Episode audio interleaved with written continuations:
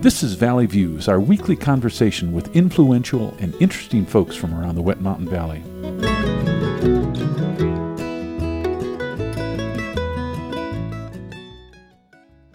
We are visiting with Courtney Miller today on Valley Views.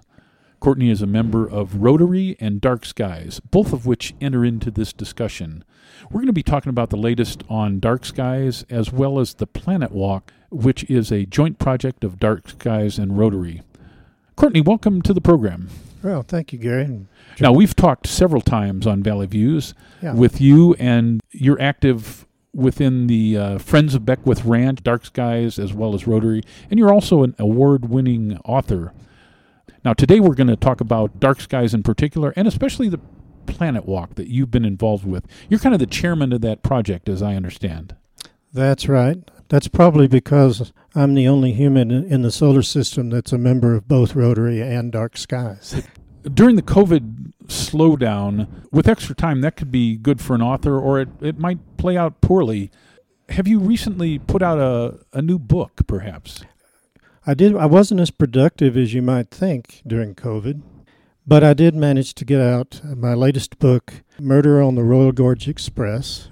It's also called a Columbine caper because it features the Columbine ladies here in our town on their 100th anniversary. So, little sideline there.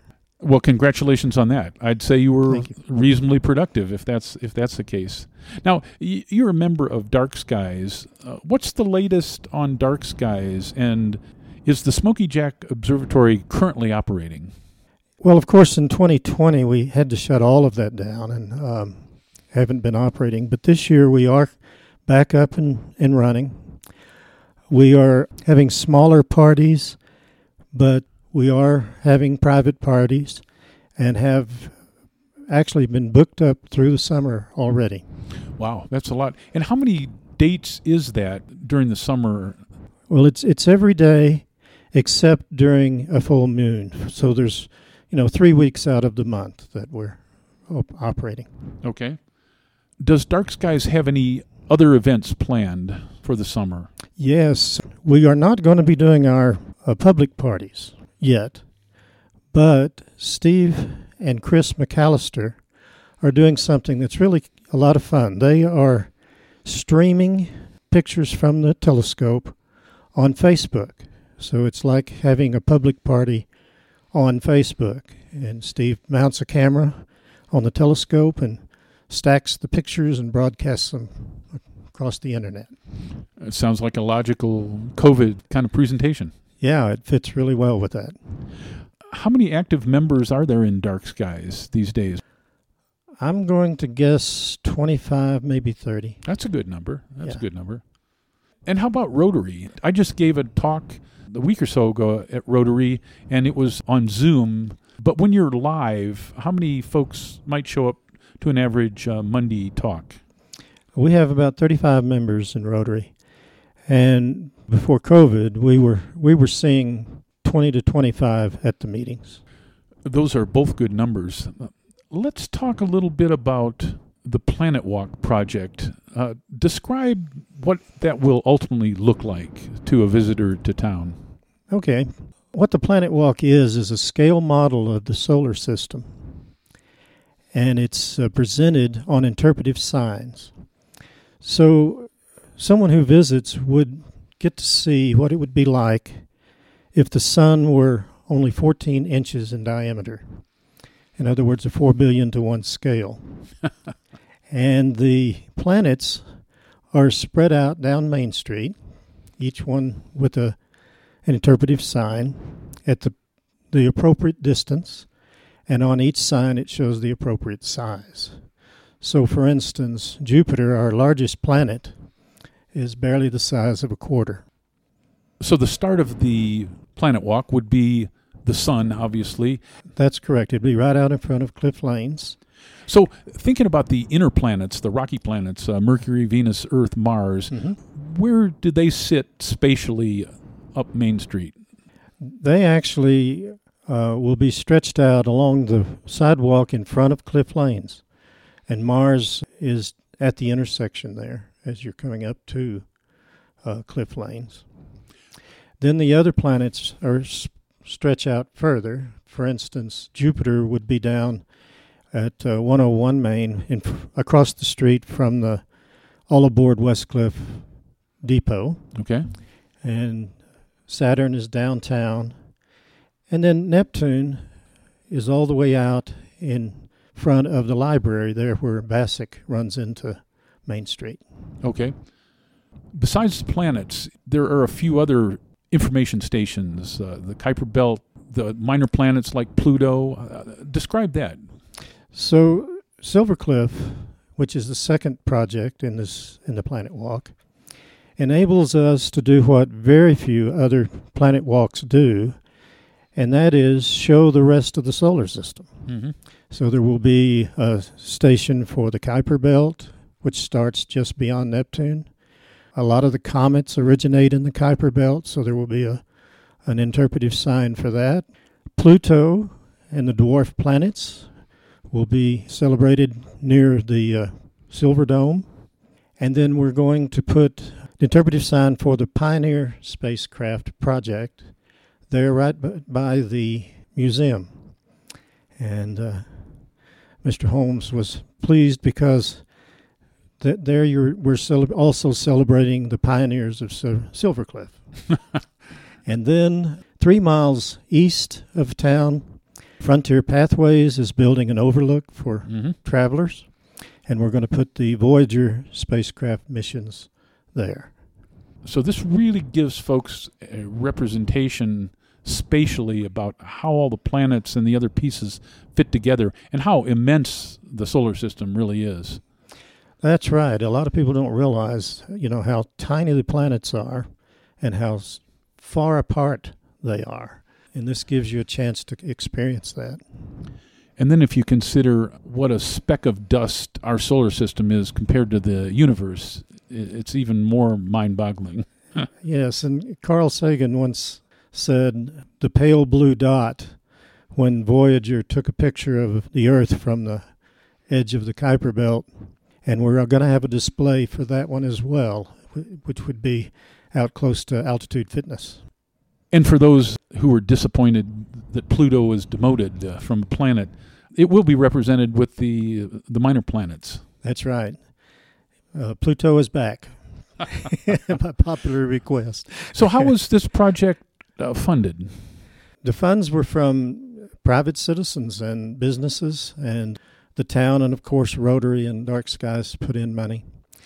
The money required has already been raised. Is that correct? That's correct. We will be able to do all that I've mentioned so far. Silver Cliff, Cliff has requested two more signs, so we will see if we can raise money to, to add to that. But uh, right now, we're good.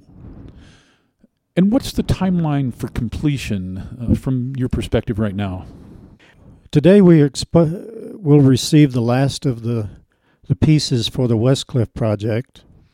So we'll tie up some loose ends, and then the town manager will take over and, and do an installation. We're hoping by the end of June we should be installed. So you're not asking uh, members of Dark Skies and Rotary to dig holes and pour cement. We've offered, but I, I'm I don't want to hinder the project, so we'll leave that up to whether Gabriel wants us to help or not. That's perfect. Projects like this don't want people like me could, because it's a hindrance. If someone wanted to donate or get involved or get more information, how, how might they best do that? Well, they can uh, reach me by email at courtneymillerauthor@gmail.com. But if they go to the website for Dark Skies or Rotary and leave a message, it will get to us. So we've talked about the completion of the Westcliffe part, which is sort of the uh, solar system. What about the Silvercliff part? Is there a timeline for that? We are moving on that as we speak, and we're hoping to. Sh- well, we're shooting for August for okay. completion there. And I'd like to mention that one of the exciting aspects of this part of the project is that T.C. Smythe and Bob Fulton are putting together the audio guides, and they are using local talent And so that should be really nice and interesting. I didn't mention that the Westcliffe project came with a, a canned version audio guides, and those are accessed. You just uh, there will be a QR code on each panel, and you take your smartphone and read the QR code and choose from four different audio guides. There's one for kids, one for teenagers, and one for adults. So that's a great feature for this Planet Walk. Who had to okay this? I'm guessing the towns of Westcliffe and Silvercliff were integral in the decision making. That's right. We're trying to put these all on the easement, on the sidewalk. So certainly the town and the towns of Westcliffe and Silvercliff have to uh, be on board, and they certainly are, and have been a big help. The property owners are on board as well. Interesting. And how did the Planet Walk idea originate in the first place, at least in our local community? Because this this is something that's done in other other towns too. I know. That's right. There's one in Boulder at the CU, and there's all over. But it started for us when Monty Lee, who is with the Rotary, was vacationing in Anchorage, Alaska, and he walked out from his hotel and saw a big sign for Mars. And he got to investigating, and they have a, a huge, beautiful planet walk in Anchorage, stretches over 10 miles. And he came back and got to and mentioned it to me and, and others, and, and we got excited about it. And, and I took it back to Dark Skies. And it turns out that it wasn't, it, it's not the first time Planet Walk has come up in Dark Skies, but the timing was not right. And this time it's working out. It sounds like it's uh, close to fruition. Now, Dark Skies is a 501c3, and you have a program with uh, STEM scholarships. Yes. Is, is that going well these days? It really is. It's the uh, Sam Frostman STEM Scholarship Fund. And in fact, we just recently interviewed some some young people for uh, who have applied. We've selected two. I won't uh, go any further than that because the announcement hasn't been made. But Mhm. uh, yes, we it's been very successful. People have been very generous in funding it, and we already have one in college that's on the scholarship. And we hope to see many more. And as I recall, Dark Skies as well as Dark Skies STEM are both elements of the Spirit campaign. That's Fo- correct. folks can donate to both of those or either of them. That's right. What about you? How did you develop an interest in astronomy in the first place? I lived on a small cotton farm down in Texas, and we had beautiful dark skies. My grandfather had a huge ranch here in Colorado, and I would come up and visit, and I'd ride the fences with him during the day, and then in the evening, my grandmother would take me down. We'd sit on this old foundation and watch first the train go by, and then the stars coming out. So I have a lot of great stories about the leprechauns that live up in the sky from my grandmother. I remember driving to Colorado from East Texas and stopping in Fort Davis, where the McDonald Observatory is, and that was in the 70s, and it was amazingly dark. I've been back since, and unfortunately, there's a lot of light pollution Yeah.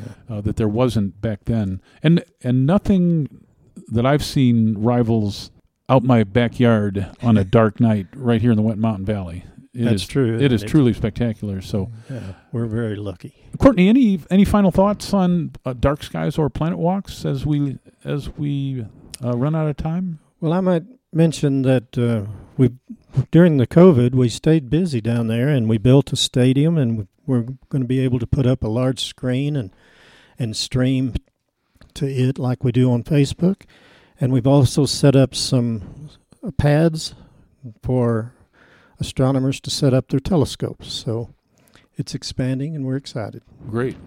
It sounds like Dark Skies is similar to the radio station. Uh, at the end of COVID, uh, we feel at the radio station we're going to be stronger than we were going into it because we had a little extra time, got some extra money, got to think about some different projects.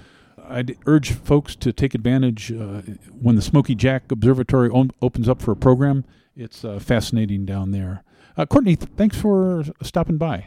Okay, well, thank you, Gary. I really appreciate it. We've been visiting with Courtney Miller, who's a member of Rotary as well as Dark Skies, and he is the chairman of the Planet Walk Project. My name's Gary. We'll see you next time on Valley Views. You've been listening to Valley Views on KLZR 91.7 FM. Valley Views airs Tuesdays and Thursdays at 7 a.m. and 4 p.m., and again on Saturday morning at 10 a.m. Send your ideas and comments to comments at klzr.org. Valley Views is produced by the volunteers of KLZR 91.7 FM. I'm walking on a rainbow with my feet on solid ground.